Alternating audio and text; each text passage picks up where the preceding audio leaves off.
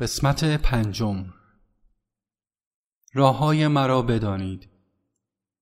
من اگر بالاتر از سطح یک انسان معمولی و خیلی بالاتر از سطح اولیا و مرتازها می باشم بنابراین من باید بالاترین بالاترها باشم که در این صورت مرا با عقل انسانی و عقل محدودتان قضاوت نمودن و با امیال دنیوی به سوی من آمدن نه تنها اوج حماقت خواهد بود بلکه نشانگر نادانی محض نیز می باشد زیرا هیچ مقدار بازی اقلانی هرگز قادر به درک راههای من یا قضاوت در مورد حالت لایتناهی من نخواهد بود.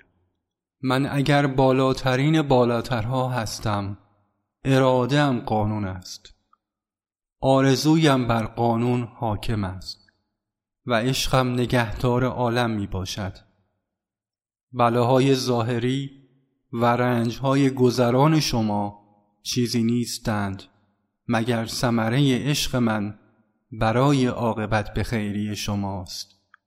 بنابراین اگر به خاطر رهایی از وضعیت خیش پیش من آیید اگر انتظار داشته باشید که آرزوهای دنیوی شما را برآورده سازم به منزله این است که از من می‌خواهید چیز محالی را انجام دهم. یعنی می‌خواهید آنچه که مقرر داشتم را ملغا سازم.